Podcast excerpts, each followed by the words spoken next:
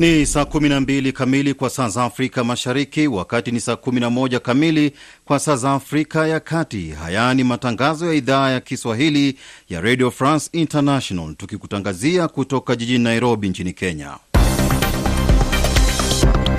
Michael Were. Baadhi ya taarifa ambazo tunazipa uzito jioni hii ni pamoja na wakati dunia ikiadhimisha siku ya kimataifa ya walimu, viongozi wao wataka waheshimiwe. Serikali nchini Zimbabwe kuwasilisha mswada mpya wa sheria ya uzalendo inayokosolewa, na rais wa Marekani Donald Trump akosolewa kusalimia wafuasi wake huku akiugua COVID-19. Ni kukaribishe msikilizaji popote ulipo kwa matangazo yetu jioni hii. Msikilizaji, dunia hivi leo imeadhimisha siku ya kimataifa ya walimu, siku ambayo mwaka huu imeadhimishwa huku kukiwa na janga la korona ambalo limesababisha mamilioni ya walimu kupoteza ajira kutokana na shule nyingi kufungwa. Hata hivyo, nchi nchini Kenya walimu wanawataka viongozi kutoingiza siasa kwenye masuala yanayohusu na badala yake wahakikisha wanaboresha mazingira ya kazi kwa walimu ikiwemo kuwalipa mishahara kwa wakati pamoja na marupurupu mengine. Katika maeneo mengi ya dunia walimu wameendelea kukabiliwa na changamoto zinazofanana hasa barani Afrika, ambapo licha ya miundombinu ya shule kuboreshwa bado masilahi ya walimu hayajapewa kipaumbele. Wilson Sosion ni katibu mkuu wa chama cha walimu nchini Kenya. Hatutaogopa COVID milele na milele. Tunajua tuli, tulikwisha weka mikakati ya kudhibiti uh, COVID na imetupatia matokeo. Lazima tuimarishe kwa mashule na turejeshe watoto waje kwa mashule na tuendelee na tuwe na mikakati kikamilifu ya kudhibiti uh, ulibukaji wa magonjwa uh, wakati shule zitarejelewa. Sisi tunaweka wanafunzi kufanya nini? We have been in school for one week. Ni sauti yake Wilson Sosion, katibu mkuu wa chama cha walimu nchini Kenya. Huku, hukumu dhidi ya watuhumiwa watatu wanaodaiwa kuwasaidia wapiganaji wa kiji, ji, kijihadi kutekeleza mashambulizi kwenye maduka ya Westgate jijini Nairobi nchini Kenya imeahirishwa hadi hapo kesho. Kwa mujibu wa hakimu anayesikiliza kesi hiyo, Francis Andai amesema anahitaji muda zaidi kukamilisha kuandika hukumu yake, akiwataka watuhumiwa hao kurejeshwa kesho. Nchi wanachama za Jumuiya ya Afrika Mashariki zimeunga mkono uteuzi wa mwanadiplomasia kutoka Kenya Amina Muhammad ili ateuliwe kuwa mkurugenzi wa shirika la shirika la biashara duniani WTO. Hatua hii ya nchi wanachama inakuja ikiwa imesalia siku moja tu kabla wajumbe wa baraza hilo la kibiashara kuwataja wagombea wawili watakaochuana kuchukua nafasi hiyo. Ikiwa yeye, ikiwa yeyote yule atateuliwa, je, itakuwa rahisi kubadilisha namna mfumo wa biashara ya dunia na ushindani ulivyo kwa sasa? Dr Bravio Kayoza ni mtaalamu wa masuala ya biashara na uchumi, anazungumza akiwa jijini Dar es Salaam, Tanzania. Kiufundi itakuwa ni kazi ngumu, kwa sababu taratibu na sheria zenyewe za kibiashara ya dunia zimeakalia vibaya mataifa yenyewe pamoja na mfumo wa kiuchumi wa dunia.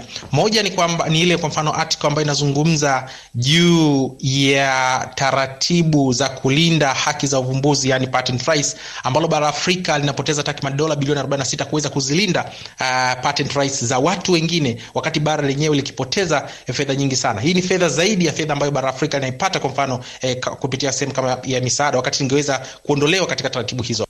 Ni sauti yake Dr Bravios Kayoza, mtaalamu wa masuala ya uchumi na biashara, akiwa jijini Dar es Salaam, Tanzania. Kikosi cha wataalam wa kijeshi kutoka nchi za ukanda wa Afrika Mashariki wamezuru wilaya ya Nyaruguru nchini Rwanda kuchunguza mazingira ambayo wapiganaji 19 waasi wa Burundi walivyoingia nchini humo. Mwandishi wetu Carol Korir anaeleza zaidi. Hivi leo timu ya wataalam hao ilionyeshwa wapiganaji waliokamatwa ambao wanatuhumiwa kutatiza usalama kwenye maeneo ya nchi ya Burundi na Rwanda. Hatua hii imekuja siku chache tu kupita tangu viongozi wa kijeshi wa Rwanda wakutane na wenzao wa Burundi kutafiti suluhu ya mapigano ya mara kwa mara kwenye mpaka wa nchi zao. Wadadisi wa mambo wanasema hatua hii inatoa picha kuwa huenda serikali ya Rais Paul Kagame na ile ya Burundi ya Rais Evariste Ndayishimiye wanapanga kurejesha kurejesha uhusiano wa kawaida. Haya yanajiri wakati huu waziri wa mambo ya nje wa DRC Marie Tumba Nzeza akifanya ziara nchini Burundi, huku kwa mara ya kwanza pia tangu achaguliwe rais wa Jamhuri ya Kidemokrasia ya Kongo Felix Tshisekedi ametembelea mji wa Goma, mashariki mwa nchi hiyo. Polisi wanamzuia mbunge wa zamani nchini Burundi Fabien Bansirianino kwa tuhuma kuwa alishiriki katika jaribio la mapinduzi lililoshindikana mwaka 2015. Msikilizaji, mwishoni mwa juma lililopita, serikali ya Khartoum na makundi ya waasi nchini humo walitia saini mkataba wa kihistoria utakaoshuhudia kumalizika kwa mapigano kwenye jimbo la Darfur, Kordofan kusini na Blue Nile. Tayari baadhi ya viongozi waasi wameanza kurejea Khartoum chini ya mkataba huu, akiwemo Nimel Mohamed Abdul Rahma anayerejea baada ya miaka 30. Mwandishi wetu wa masuala ya Sudan James Shimanyula ametutumia ripoti ifuatayo. Ni mkataba ambao umetiwa saini baada ya kushuhudia miongo kadhaa ya mapigano ambapo maelfu ya watu wamepoteza maisha. Serikali inasema mkataba huu utaleta umoja wa kitaifa na amani ya kudumu, kama anavyoeleza hapa Jenerali Hamdani Dagalo aliyewakilisha utawala wa Khartum.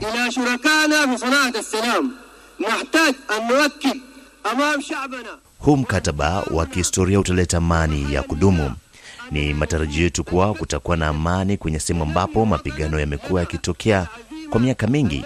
Bega kwa bega, tunaamini kuwa Sudan itakuwa nchi ya amani. Maa jamia alatraf Licha ya baadhi ya makundi kutotia saini mkataba huu, kiongozi wa makundi tisa ya waasi Nimel Mohamed Abdul Rahman anasema wataheshimu makubaliano ili kujenga nchi. Juba Peace Agreement. Mkataba wa amani uliotiwa saini Juba utabadilisha nchi ya Sudan. Sudan haitakuwa kama ilivyokuwa zamani. Mkataba huu wa Juba utabadilisha Sudani sasa na siku zijazo. A democratic state. Wachambuzi wa masuala ya siasa za Sudan wao wana mtazamo gani? Alexander Mwaura anazungumza akiwa mjini Juba, Sudani Kusini. Maana pande zote mbili zimeonyesha nia njema. Msikilizaji, makundi ambayo hayajatia saini mkataba huu ni pamoja na lile la Sudani People's Liberation Movement North linaloongozwa na Abdel Aziz Al Hilu.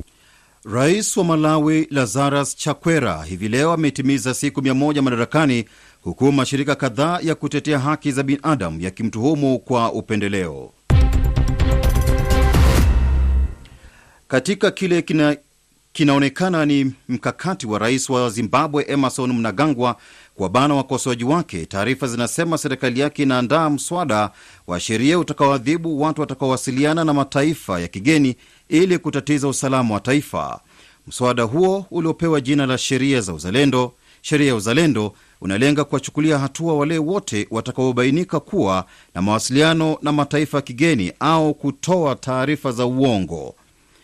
Wachambuzi wa masuala ya siasa wanaitazamaje sheria hii? Frank Moi anaangazia hili akiwa jijini Nairobi nchini Kenya. Ninapoona mambo kama haya yanaashiria kitu kimoja, kwamba bado bado kuna mapambano makubwa ambayo yanahitajika huko, na hasa haifai, kwa sababu serikali ambayo inafanya mambo yake kwa uwazi haina haja yoyote kuwa na sheria kama hii. Ni, ni uongozi ambao ni bovu, ni haki ya wananchi ambayo haitimizwi na ule kutokuwa na ruhusa ya mtu kujieleza, ama wale ambao wanakuwa na inavyoitwa na wazungu dissenting opinion. Hayo ni baadhi ya mambo ambayo serikali ingependa kuficha, haitasaidia chochote na haijakuwa hilo ndilo sababu ambalo Zimbabwe imekuwa na, na, na, na matatizo mengi. Kwenda mbele, mbele sheria kama hizi kwa uhakika itafanya sasa hali iwe hata mbaya zaidi. Ni mtazamo wake Frank Moi, mchambuzi wa masuala ya siasa akiwa Nairobi nchini Kenya. Rais wa Liberia George Weah amewakosoa vijana anaosema ni wafuasi wake kwa kumwandikia ujumbe wa kumkashifu kuwa hawasaidii.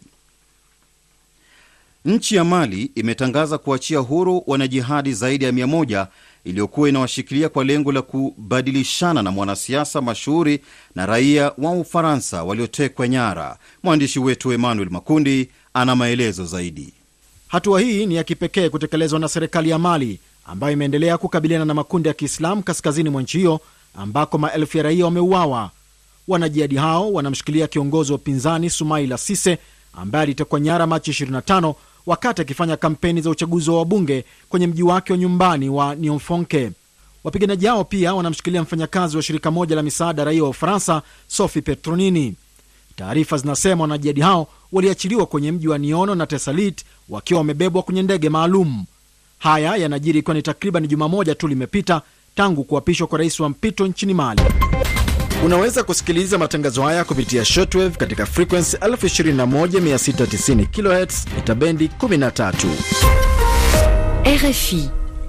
Wataalamu wa afya wamehoji uamuzi wa rais Donald Trump kutoka nje ya hospitali anapo anakopatiwa matibabu ya COVID-19 na kutumia gari kusalimia wafuasi wake. Kuna wasiwasi kuwa huenda rais Trump ambaye alionekana kuvalia barakoa ali alihatarisha afya za walinzi wake, wakati huu ikulu, ikulu yake ikisema madaktari wanaomtibu walimpa ruhusa. Kupitia ukurasa wake wa Twitter, rais Trump amesema sasa amejua hatari ya COVID-19. So, uh, it's been... Imekuwa ni safari ya aina yake. Nimejifunza mengi kuhusu COVID. Nimejifunza kwa kupewa darasa la kweli. Hii ni shule kweli hasa, na sasa nimeelewa. Ni jambo zuri la kujifunza na nitawasimulia, ila kwa wakati huu tunaipenda nchi yetu na kila kitu kinachotokea kwa sasa. Mwishoni mwa juma, mwishoni mwa juma madaktari wake walisema walilazimika kumwongezea hewa ya oksijeni baada ya mwili wake kupoteza kiwango kikubwa cha hewa hiyo. Jiji la Paris nchini Ufaransa linatazamiwa kuwekwa katika hali ya tahadhari, ambapo vilabu, vilabu vya pombe na migahawa ikitarajiwa kufungwa kutokana na kuongezeka kwa maambukizi ya COVID-19. Ofisi ya waziri mkuu Jean Castex imesema haku, hakujakuwa na maboresho ya kukidhi viongez, vigezo vitatu vilivyowekwa wiki mbili zilizopita. Mpaka sasa Ufaransa imerekodi maambukizi 16 katika juma moja. Rais wa Benki ya Dunia David Malpass amesema huenda janga la korona likasababisha mataifa mengi yanayoendelea kuwa na deni kubwa, akiwataka nchi wahifadhi kuzipunguzia riba nchi hizo. Tayari mataifa kadhaa yaliyoendelea yametangaza kutoa hueni ya madini, madeni kwa mataifa waliyokopesha ili kuwawezesha kukabiliana na janga la korona. Mapigano kati ya wanajeshi wa Armenia na Azerbaijan yameendelea tena kuwania eneo la mpaka wa Nagorno Karabakh, wakati huu kukiwa na hofu kuwa huenda mamia ya raia wakapoteza maisha baada ya maeneo yao kulengwa. Mwandishi wetu Benson Wakoli ana maelezo zaidi. Wapiganaji wa Karabaha waliojitenga kutoka Azerbaijan katika miaka 1960 wameripoti ngome zao kushambuliwa huku mapigano makali yakiripotiwa kwenye mji wa Stepanakert.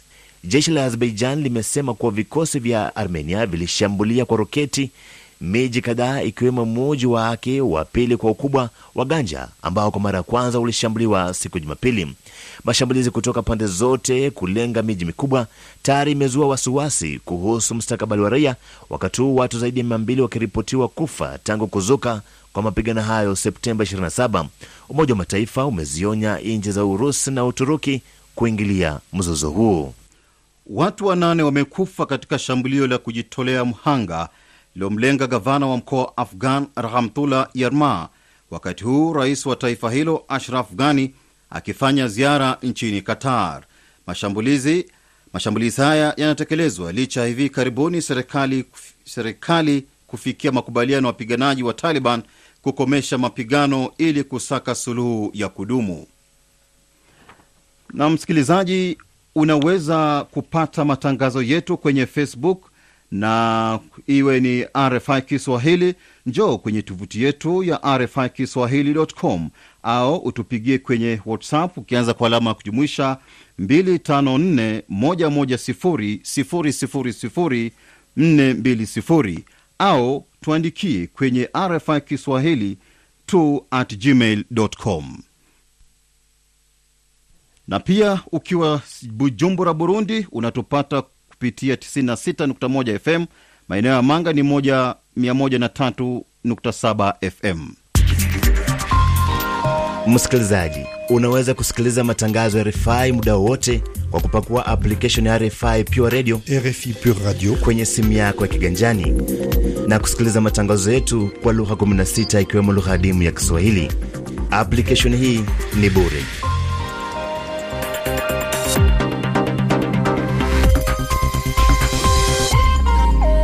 Ni saa 12 na dakika 15 saa za Afrika Mashariki.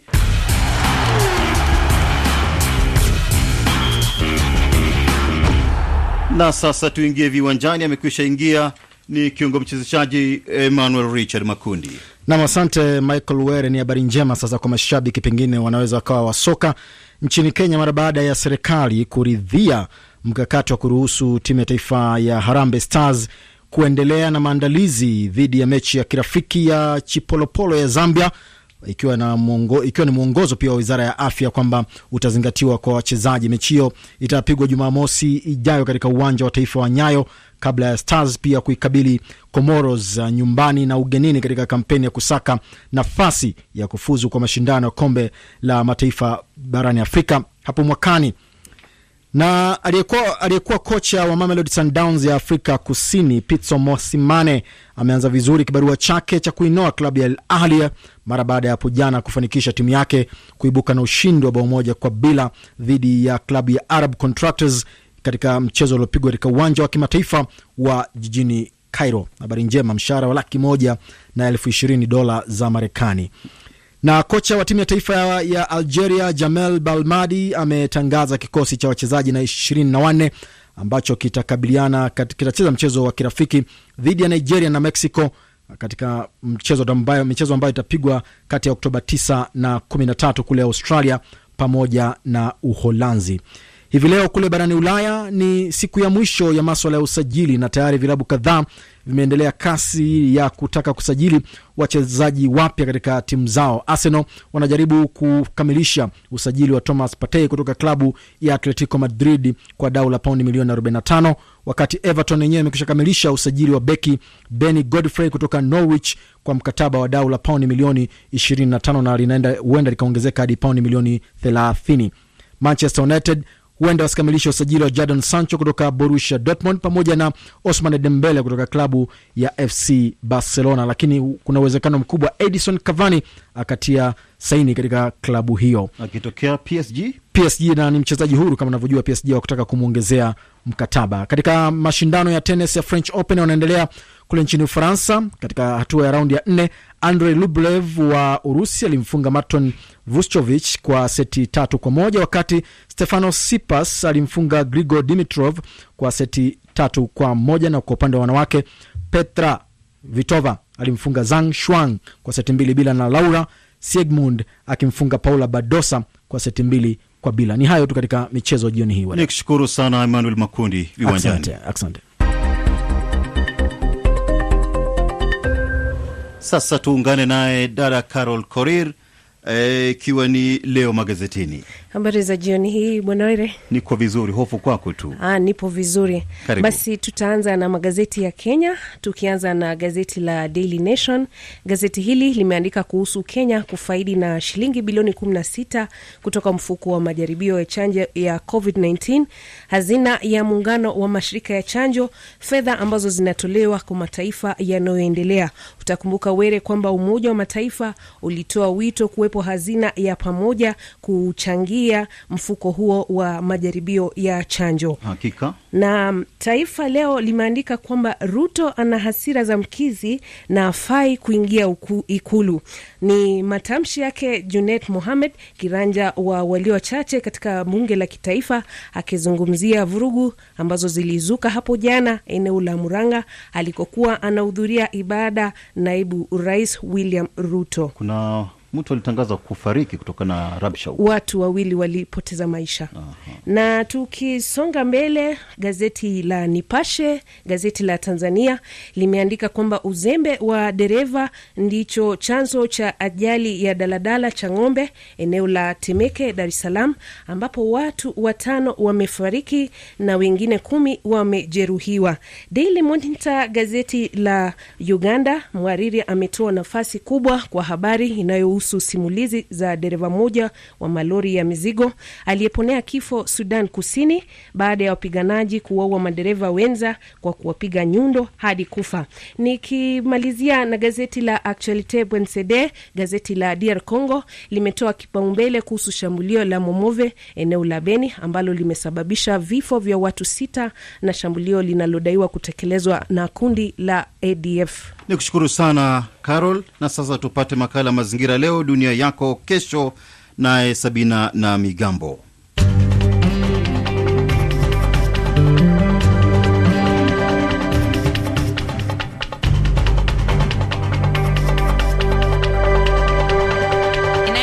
Furaha tele kuwa nawe tena mwaka huu nikikuletea makala ya mazingira leo dunia yako kesho. Jina langu ni Sabina Crispin na Bigambo, na kusihi ufuatane nami mwanzo hadi mwisho kufahamu ni nini nimekuandalia hii leo. Karibu.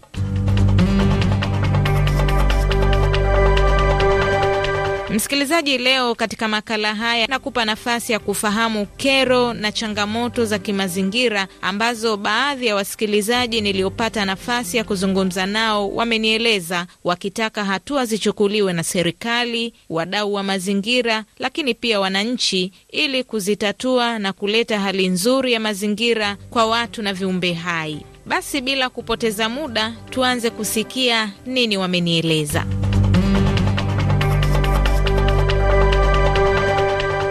Mimi naitwa Rutabingwa, niko Kagera, wilaya ya Karagwe. Mazingira anayoishi mimi ni mazingira ya pembeni kidogo, ni polini. Naishi mazingira ya wakulima na na wafugaji. Sisi kero ambazo tunazo ni kero zinazoendana na mazingira yatuzunguka, hususan matumizi ya ardhi ambayo tunayo hayatutoshi kulingana na matumizi yenyewe tunayoyatumia. Ni ardhi tunayoitumia ni ndogo kuliko matumizi ya watu wenyewe wanaoitumia ile ardhi.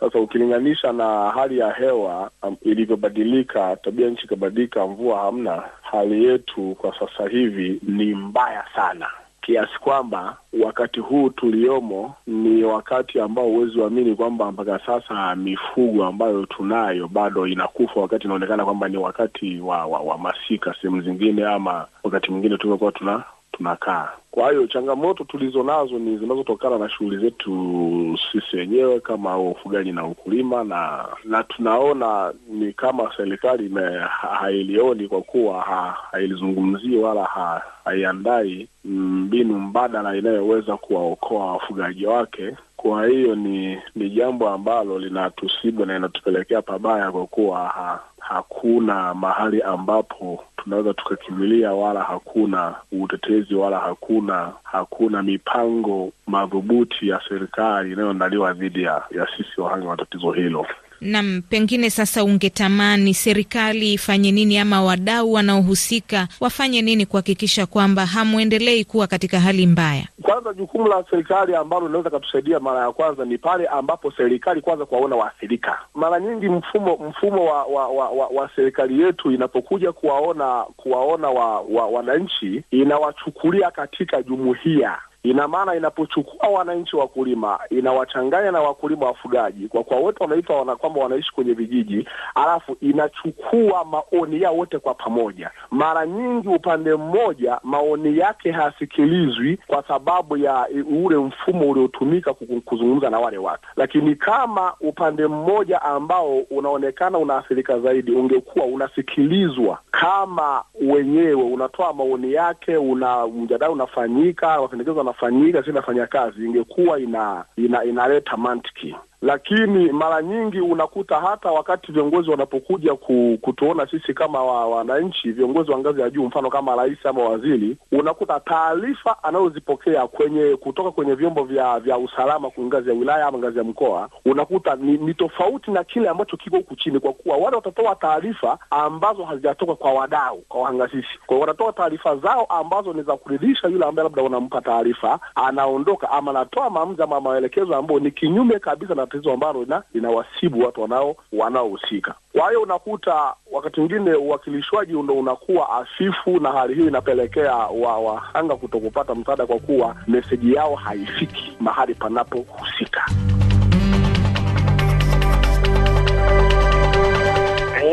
Mimi kwa majina naitwa Yale Stone, wangu, wangu wananijua kwa jina Yale Stone. Kanyombo. Hapa niko Kampala, niko styliste address, nafanya kazi ya saluni. Mimi ni mkimbizi kutoka DRC. Kuhusu mazingira hapa mjini Uganda kabisa, naona watu wametupa uchafu gisi wa, wa, wanataka. Mali yote wanatupa uchafu kabisa, lakini serikali inajaribu kidogo kidogo, hata kama watu najua kuongoza watu sio sio sio sio kwepesi, lakini watu wanatupa uchafu ovyo ovyo kwa barabara, wapi. Hiyo kabisa ni kero kubwa sana. Watu wajitahidi, kwa kuwa usafi ni kitu lazima sana kwa kwa binadamu, lakini watu hawajue ile. Sasa wanafikiria serikali atakuja kutoa hata uchafu iko kwa nyumba. Ndio shida mwa niliona ile kabisa, lakini naona serikali inajaribu kidogo kidogo, eh, sio mbaya kabisa.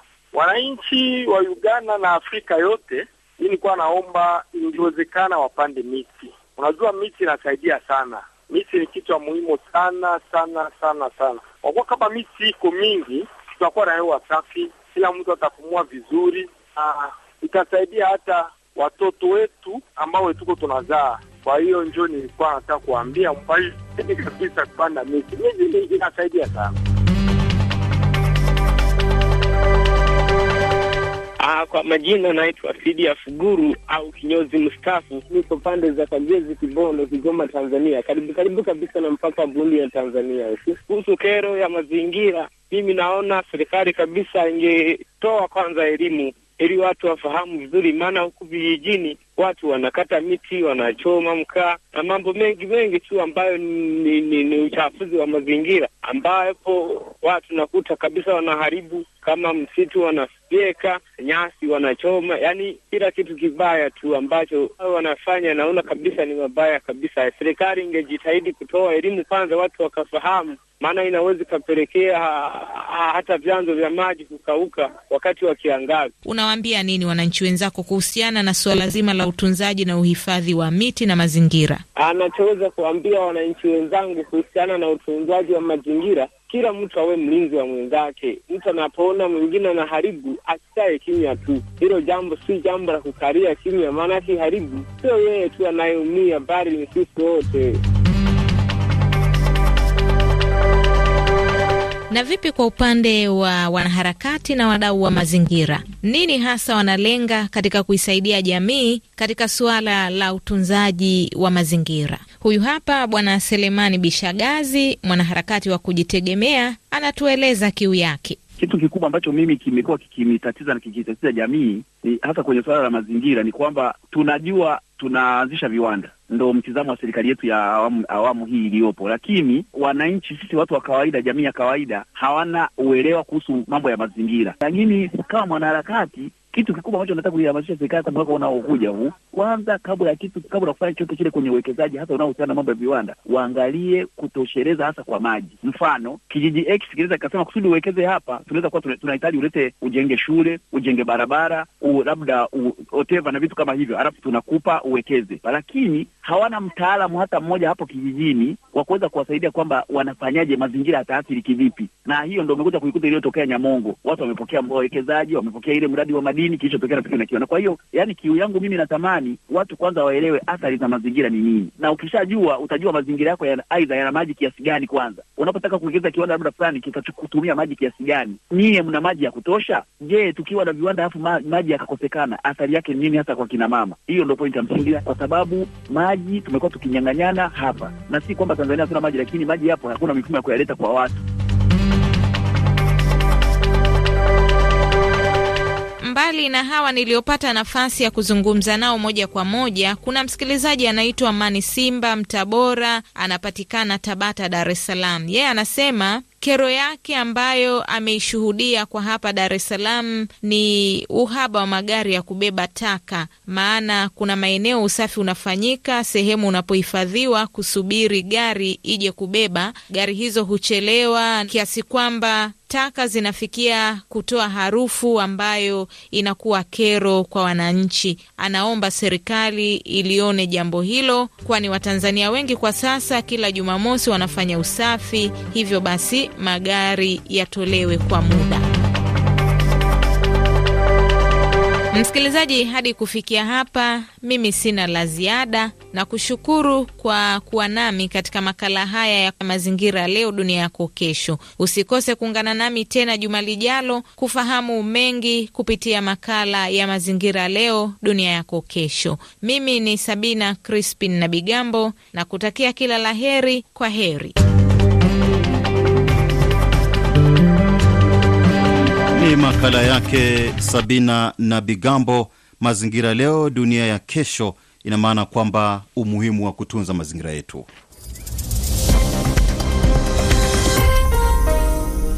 Ni saa 12 na nusu saa za Afrika Mashariki, wakati ni saa 11 na nusu saa za Afrika ya Kati. Haya ni matangazo ya idhaa ya Kiswahili ya Radio France International, tukikutangazia kutoka jijini Nairobi nchini Kenya. Michael Were. Baadhi ya taarifa tunazozipa uzito jioni hii ni pamoja na licha ya waasi na serikali ya Sudan kutiliana saini mkataba wa amani, hofu ya zuka kuhusu hatma ya makundi mawili. Nchi ya Mali yawaachia uhuru zaidi ya wanajihadi 100 wa Kiislamu. Na licha ya shinikizo la kimataifa, wanajeshi wa Armenia na Azerbaijan waendelea kushambuliana. Karibu msikilizaji. Msikilizaji, mwishoni mwa juma lililopita, serikali ya Khartoum na makundi ya waasi nchini humo walitia saini mkataba wa kihistoria utakaoshuhudia kumalizika kwa mapigano kwenye jimbo la Darfur, Kordofan kusini na Blue Nile. Tayari baadhi ya viongozi wa waasi wameanza kurejea Khatum chini ya mkataba huu, ukiwemo akiwemo ni Mail Mohamed Abdurahma anayerejea baada ya miaka 30. Mwandishi wetu wa masuala ya Sudan James Shimanyula ametutumia ripoti ifuatayo. Ni mkataba ambao umetiwa saini baada ya kushuhudia miongo kadhaa ya mapigano ambapo maelfu ya watu wamepoteza maisha. Serikali inasema mkataba huu utaleta umoja wa kitaifa na amani ya kudumu, kama anavyoeleza hapa Jenerali Hamdani Dagalo aliyewakilisha utawala wa Khartum.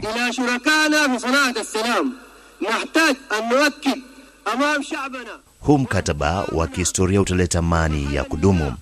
Ni matarajio yetu kuwa kutakuwa na amani kwenye sehemu ambapo mapigano yamekuwa yakitokea kwa miaka mingi. Bega kwa bega, tunaamini kuwa Sudan itakuwa nchi ya amani. Licha ya baadhi ya makundi kutotia saini mkataba huu, kiongozi wa makundi tisa ya waasi Nimel Mohamed Abdul Rahman anasema wataheshimu makubaliano ili kujenga nchi. Juba Peace Agreement. Mkataba wa amani uliotiwa saini Juba utabadilisha nchi ya Sudan. Sudan haitakuwa kama ilivyokuwa zamani. Mkataba huu wa Juba utabadilisha Sudani sasa na siku zijazo. A democratic state. Wachambuzi wa masuala ya siasa za Sudan wao wana mtazamo gani? Alexander Mwaura anazungumza akiwa mjini Juba, Sudani Kusini. Mkataba itadumu, maana pande zote mbili zimeonyesha nia njema. Msikilizaji, makundi ambayo hayajatia saini mkataba huu ni pamoja na lile la Sudani People's Liberation Movement North linaloongozwa na Abdel Aziz Al Hilu.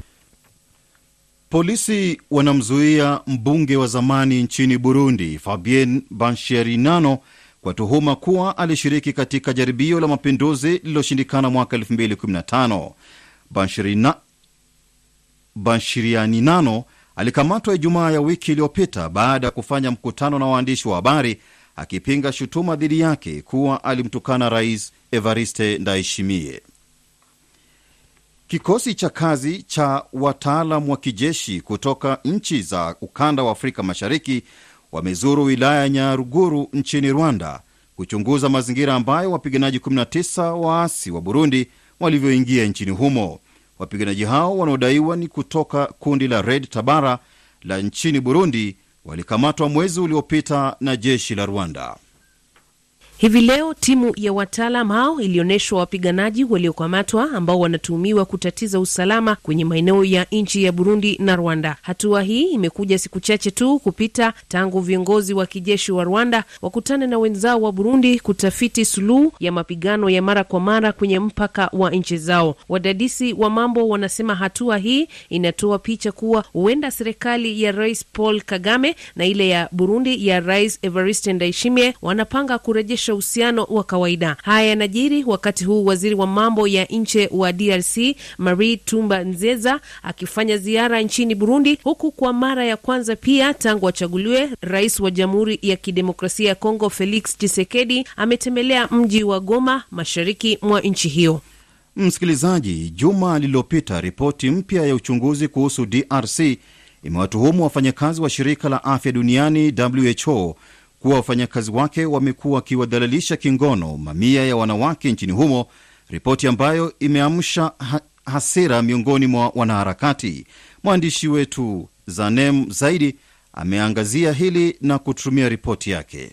Miongoni mwa wanawake hao ni Kahambu ambaye tumempa jina la Kupanga ili kumlinda. Mkazi wa mji wa Butembo. Anasema alilazimishwa kufanya mapenzi na mwanaume aliyesema yeye ni kiongozi wa WHO na ili kupata kazi alilazimika kulala naye ili kuajiriwa. Haikuwa rahisi kuajiriwa ndani ya kundi la kupiganisha Ebola. Wakubwa walikuwa wakitulazimisha ngono ili tupewe ajira. Wale ambao walikataa hawakuchaguliwa ili waweze kutumika. Baada ya kutangazwa kumalizika kwa janga la Ebola, wanawake hao waliokuwa wameajiriwa na WHO baada ya kuombwa rushwa ya ngono walipoteza kazi, huku baadhi wakijikuta kuwa wajawazito na hata kuambukizwa virusi vya ukimwi. Kuna wasichana wengine ambao wamezaa watoto na watu hawa. Kuna pia wengine ambao wameambukizwa na magonjwa ya zinaa kama ukimwi, kwa sababu wengi wa wafanyakazi walikuwa waathirika. Mkurugenzi mkuu wa WHO barani Afrika Machidiso Mueti amesema anahuzunishwa na madai hayo na tayari uchunguzi umeanzishwa kubaini ukweli. I will do everything I can to contribute and ensure that Nitahakikisha ya kuwa uchunguzi wa kina unafanyika haraka na wote watakaopatikana kuhusika watachukuliwa hatua hali. Wanawake waliopitia vitendo hivyo hawakujitokeza kuripoti unyanyasaji huo kwa sababu ya uoga wa kupoteza ajira, kuona aibu na kuogopa kulipizwa kisasi. Zanem Zaidi, Goma, RFI Kiswahili. Nchi wanachama za Jumuiya ya Afrika Mashariki zimeunga mkono uteuzi wa mwanadiplomasia kutoka Kenya Amina Muhammad ili ateuliwe kuwa mkurugenzi wa shirika la biashara duniani WTO. Dr Bravias Kayoza ni mtaalamu wa masuala ya biashara na uchumi, anazungumza akiwa jijini Dar es Salaam, Tanzania. Kiufundi itakuwa ni kazi ngumu, kwa sababu taratibu na sheria zenyewe za kibiashara ya dunia zimeakalia vibaya mataifa yenyewe pamoja na mfumo wa kiuchumi wa dunia.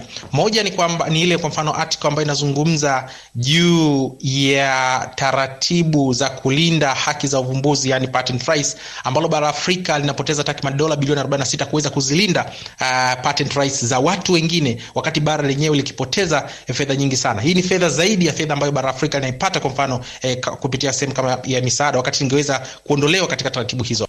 Ni sauti yake Dr Bravias Kayoza, mtaalamu wa masuala ya uchumi na biashara, akiwa jijini Dar es Salaam, Tanzania. Hukumu dhidi ya watuhumiwa watatu wanaodaiwa kuwasaidia wapiganaji wa jihadi kutekeleza mashambulizi kwenye maduka ya Westgate jijini Nairobi nchini Kenya imeahirishwa hadi kesho. Rais wa Malawi Lazarus Chakwera hivi leo ametimiza siku mia moja madarakani, huku mashirika kadhaa ya kutetea haki za binadamu yakimtuhumu kwa upendeleo. Licha ya kuonyesha nia ya kupambana na vitendo vya rushwa nchini humo, Rais Chakwera anakosolewa kwa kuteua watu karibu na familia yake katika nafasi za juu serikalini. RFI. Nchi ya Mali imetangaza kuachia huru wanajihadi zaidi ya mia moja iliyokuwa inawashikilia kwa lengo la kubadilishana na mwanasiasa mashuhuri na raia wa Ufaransa waliotekwa nyara. Mwandishi wetu Emmanuel Makundi ana maelezo zaidi. Hatua hii ni ya kipekee kutekelezwa na serikali ya Mali ambayo imeendelea kukabiliana na makundi ya Kiislamu kaskazini mwa nchi hiyo ambako maelfu ya raia wameuawa. Wanajihadi hao wanamshikilia kiongozi wa upinzani Sumaila Sise ambaye alitekwa nyara Machi 25 wakati akifanya kampeni za uchaguzi wa wabunge kwenye mji wake wa nyumbani wa Nionfonke. Wapiganaji hao pia wanamshikilia mfanyakazi wa shirika moja la misaada raia wa Ufaransa, Sophie Petronini. Taarifa zinasema wanajihadi hao waliachiliwa kwenye mji wa Niono na Tesalit wakiwa wamebebwa kwenye ndege maalum. Haya yanajiri ikiwa ni takriban juma moja tu limepita tangu kuapishwa kwa rais wa mpito nchini Mali. Takriban wahamiaji wanane wamekufa maji na kumi na mbili hawajulikani waliko baada ya mtumbwi waliokuwa wakitumia kusafiria kuzama katika pwani ya Jibuti, kwa mujibu wa taarifa za shirika la Umoja wa Mataifa linalohusika na wahamiaji IMO, IOM. Wahamiaji wote 34 waliokuwemo kwenye boti hiyo ni raia wa Ethiopia. Mkuu wa polisi nchini Nigeria amepiga marufuku kuwekwa kwa vizuizi barabarani na kitengo cha jeshi hilo, akisema maofisa hao wamefanya mazoea kudhulumu watu kwa, kwa kisingizio cha kufanya operesheni za ukaguzi. Mahmud Adamu ameongeza kuwa askari wote lazima wavae sare rasmi za kazi badala ya mavazi ya kawaida. Unaweza kusikiliza matangazo haya kupitia shortwave katika frequency 21690 kHz mita bendi 13.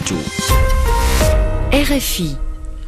Mapigano kati ya wanajeshi wa Armenia na Azerbaijan yameendelea tena kuwania eneo la mpaka wa Nagorno Karabakh, wakati huu kukiwa na hofu kuwa huenda mamia ya raia wakapoteza maisha baada ya maeneo yao kulengwa. Mwandishi wetu Benson Makoli ana maelezo zaidi. Wapiganaji wa Karabaha waliojitenga kutoka Azerbaijan katika miaka 1960 wameripoti ngome zao kushambuliwa huku mapigano makali yakiripotiwa kwenye mji wa Stepanakert.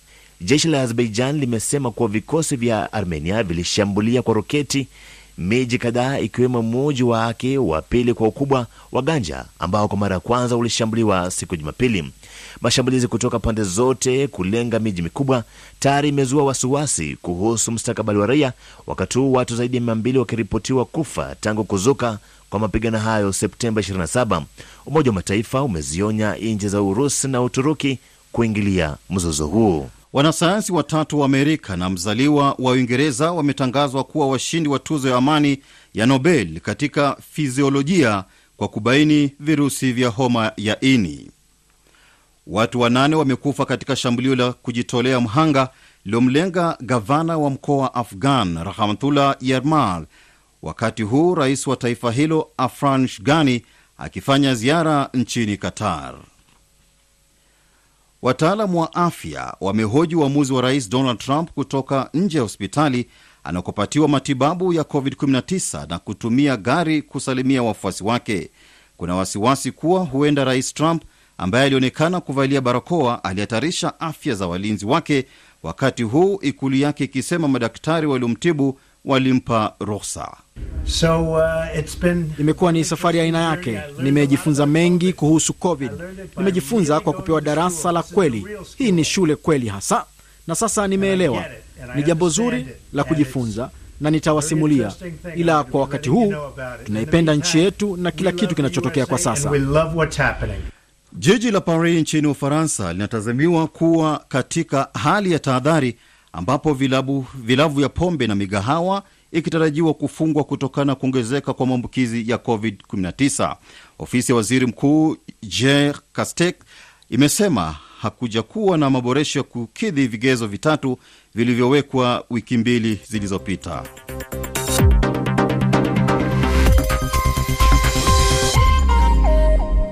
Tunaenda kwa mahojiano na Dr Sosion.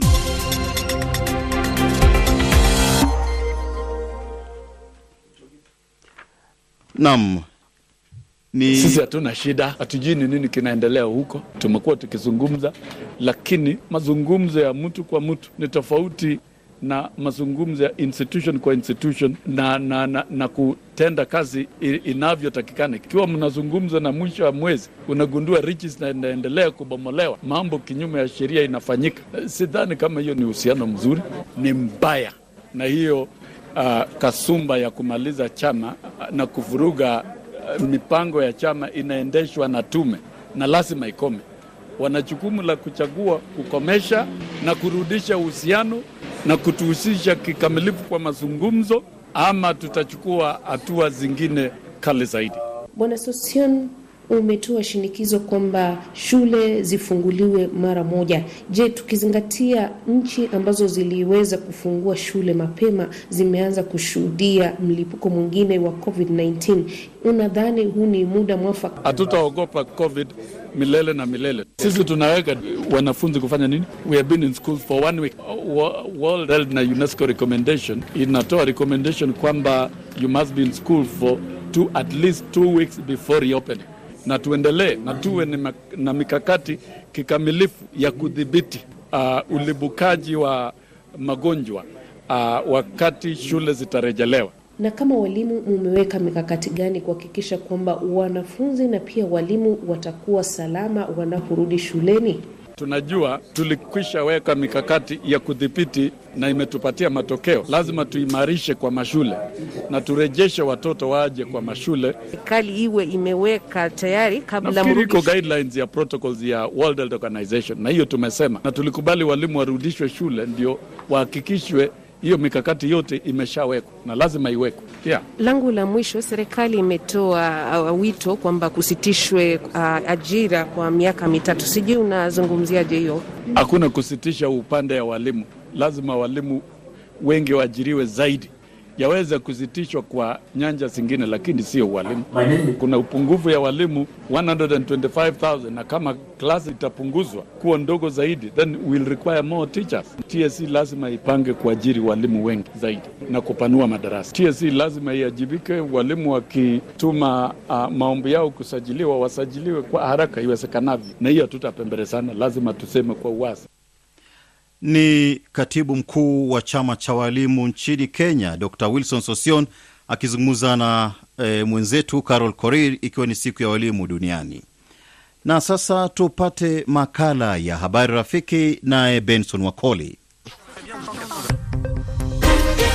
Hujambo na karibu katika makala ya habari rafiki. Leo tunaangazia ripoti iliyotolewa na mashirika mawili ya kimataifa ikiwashutumu wafanyakazi wa kiume wa shirika la afya duniani WHO wanyanyasa kimapenzi zaidi ya wanawake 50 mashariki mwa Jamhuri ya Demokrasia ya Kongo ili wapewe ajira au kutoachishwa kazi na shirika hilo wakati wa kukabiliana na janga la Ebola kati ya mwaka 2018 hadi mwaka 2020. Mimi naitwa Benson Wakoli, mwandalizi wa makala haya, na haya hapa baadhi ya maoni yenu. Karibu.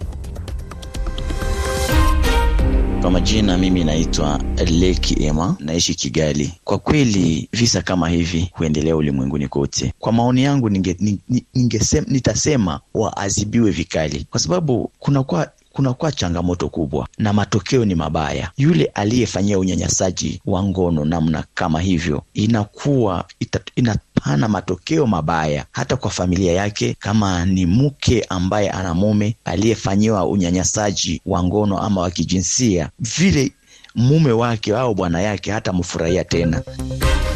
Ni Patrick Matembo kutoka Goma, mashariki mwa DRC. Kwa kweli ni tendo la kinyama sana na la kulaani, ila kwa maoni yangu mimi ningeliomba shirika la WHO lifanye uchunguzi, na endapo watu hao wanagundulika kuwa wanahatia, nadhani sheria inaweza kufanya kazi yake na waweze kuadhibiwa kufatana na kosa lao. Asante sana. Samuel Agaba toka Kampala, Uganda. Vitendo ambavyo vinadaiwa kufanywa na watu wanaojitambulisha kama wafanyakazi wa WHO katika vita dhidi ya Ebola nchini DRC inakwenda kinyume na sera ya shirika hili ya kutovumilia kabisa unyanyasaji wa kijinsia, na inashangaza kwamba uhalifu huu unafanywa na wale ambao wanapaswa kutunza raia. Ili kuepuka vitendo vya aina hii, inabidi kupambana dhidi ya kutojali eh, katika maswala ya haki za binadamu na unyanyasaji wa kijinsia na pia kuangalia vizuri utendaji wa mawakala hawa wa mashirika ya kimataifa. Asante sana. Kwa jina naitwa Innocent Sadiki kutoka DRC, Moba Kiongu, Kaonzia. Naona mashirika hayo yafanye uchunguzi zaidi ili kuwabaini wote waliotenda uzalishaji wa ngono dhidi ya wanawake huko. Asanteni. Kwa jina naitwa Filibert Jonathan Kinshambi, napatikana maeneo ya Shamba Mleba, Kagera, Tanzania. Kuhusu tuhuma hizo kwa wafanyakazi hao wa shirika la afya duniani, huo kwa kweli ni taarifa ambayo ni mbaya kusema ukweli. Kwa sababu gani nasema hivi? Kama walituma kule DRC kupambana katika majanga ya magonjwa mbalimbali ambayo yanatokea katika nchi alafu wao wanashiriki katika vitendo vya unyanyasaji kingono kwa wanawake e, kwa masilahi yao binafsi, kwa kweli inasikitisha sana. Kwa hiyo ni vyema shirika la afya duniani kwa kushirikiana na mamlaka husika kuhakikisha kwamba hao watu kwa kweli wanachukuliwa hatua, kwa sababu walienda pale kufanya kazi, si walienda kuingia katika vitendo vingine ambavyo kwa kweli vinamzalisha mwanamke. Kwa majina naitwa Oscar Sidioni Nshando nikitokea Nshamba Mleba, Kagera, Tanzania. Shirika la afya duniani WHO linatakiwa lifanye uchunguzi wake wa kina ili liweze kuwabaini watu ambao wanajihusisha na vitendo vya kikatili hivyo, kwa sababu tayari wameshawekewa tuhuma mbaya ya udhalilishaji na imeshawadhoofisha kuhusu shirika hilo la WHO. Hivyo wajitahidi kwa kina kuweza kufanya uchunguzi, kuweza kuwabaini ni watu wa aina gani walioweza kulidhalilisha shirika la hilo, maana tayari limeshadhalilika shirika la WHO, shirika la afya duniani. Mimi ni Januari Msabaha, napiga simu nikiwa Lusaka, Zambia. Kwa kweli wafanyakazi wa kiume wa shirika la afya duniani nchini Jamhuri ya Kidemokrasia ya Kongo wamekosea na wamefanya jambo ambalo walikuwa sio wenyewe wanaenda kuagizwa huko kwenda kulifanya. Lakini ili kuyamaliza yote haya, mimi wito wangu na kwa serikali ya Kongo wajiangalie na wajiandae ili watengeneze miundombinu ya kuleta ajira. Haya yote yanasababishwa kwa sababu ya ukosefu wa ajira mashariki mwa kidemokrasia ya Kongo. Asante sana.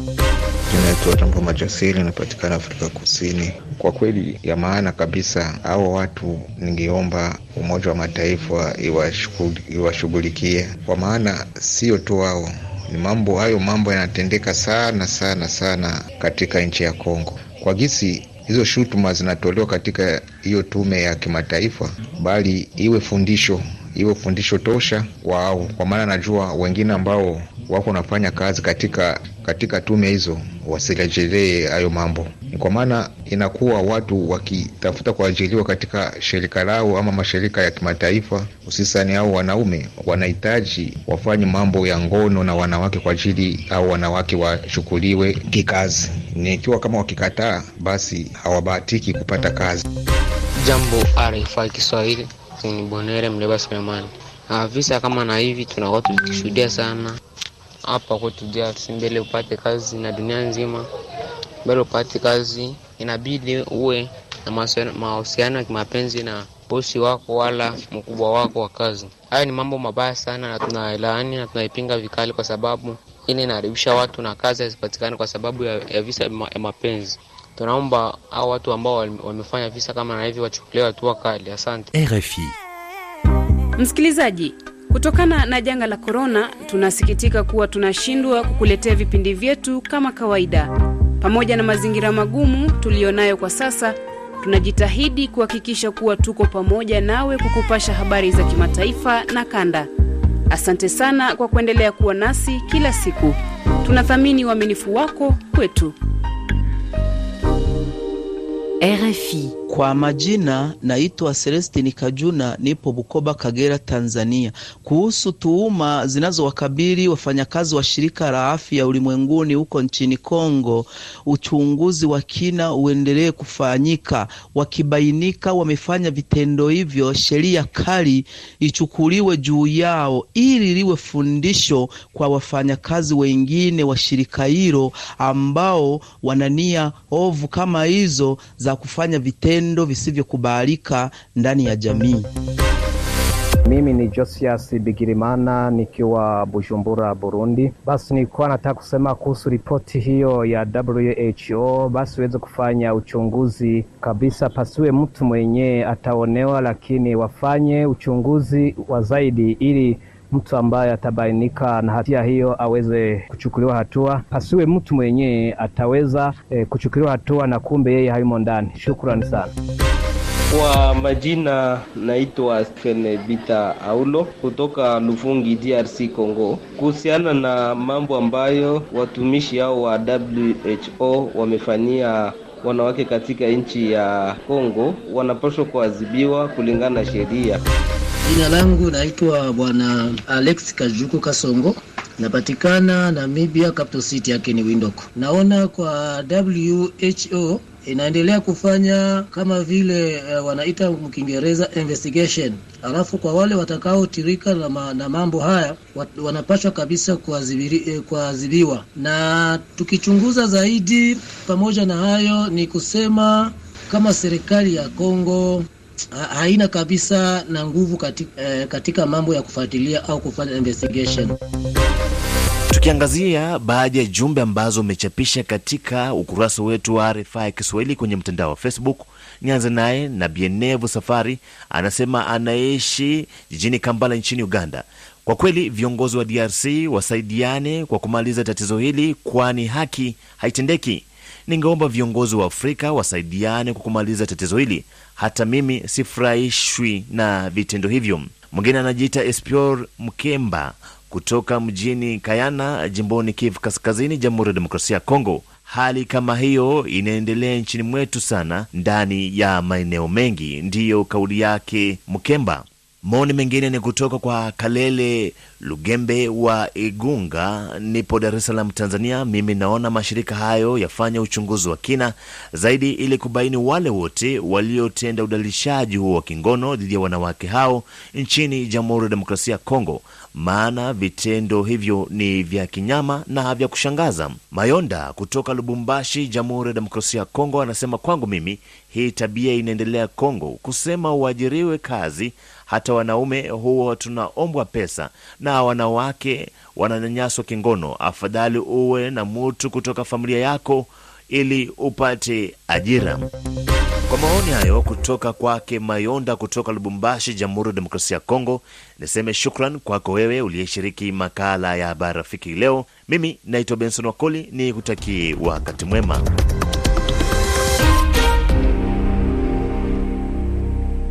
Hii ni habari njema kwa wasikilizaji wa RFI Kiswahili. Sasa hivi tuna app mpya kupitia Android na iOS. Pakua kupitia simu yako bila malipo. Unaweza kusikiliza moja kwa moja matangazo yetu wakati wowote.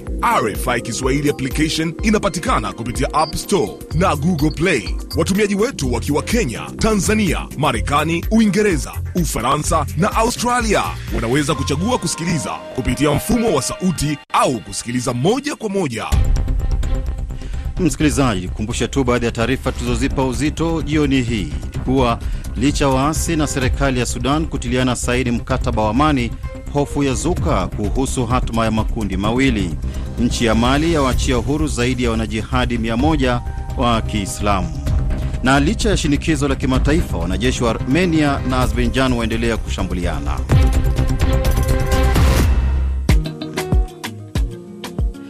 Na kabla ya kuondoka studioni, wacha na wimbo hapa wake Leslie akimshirikisha Otile Brown Remedy waambeje kutoka nchini Kenya. Yeah, yeah, yeah.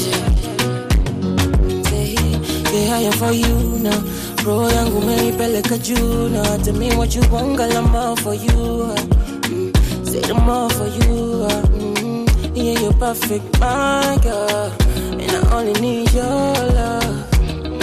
and if I'm gonna turn this into baby you can do it you you're energy and for you I will sing these melodies yeah. and you know you're my remedy if you need somebody to love girl you're my energy and for you I will sing these melodies yeah yeah you're my remedy yeah. call on me if you need some uh, love yeah.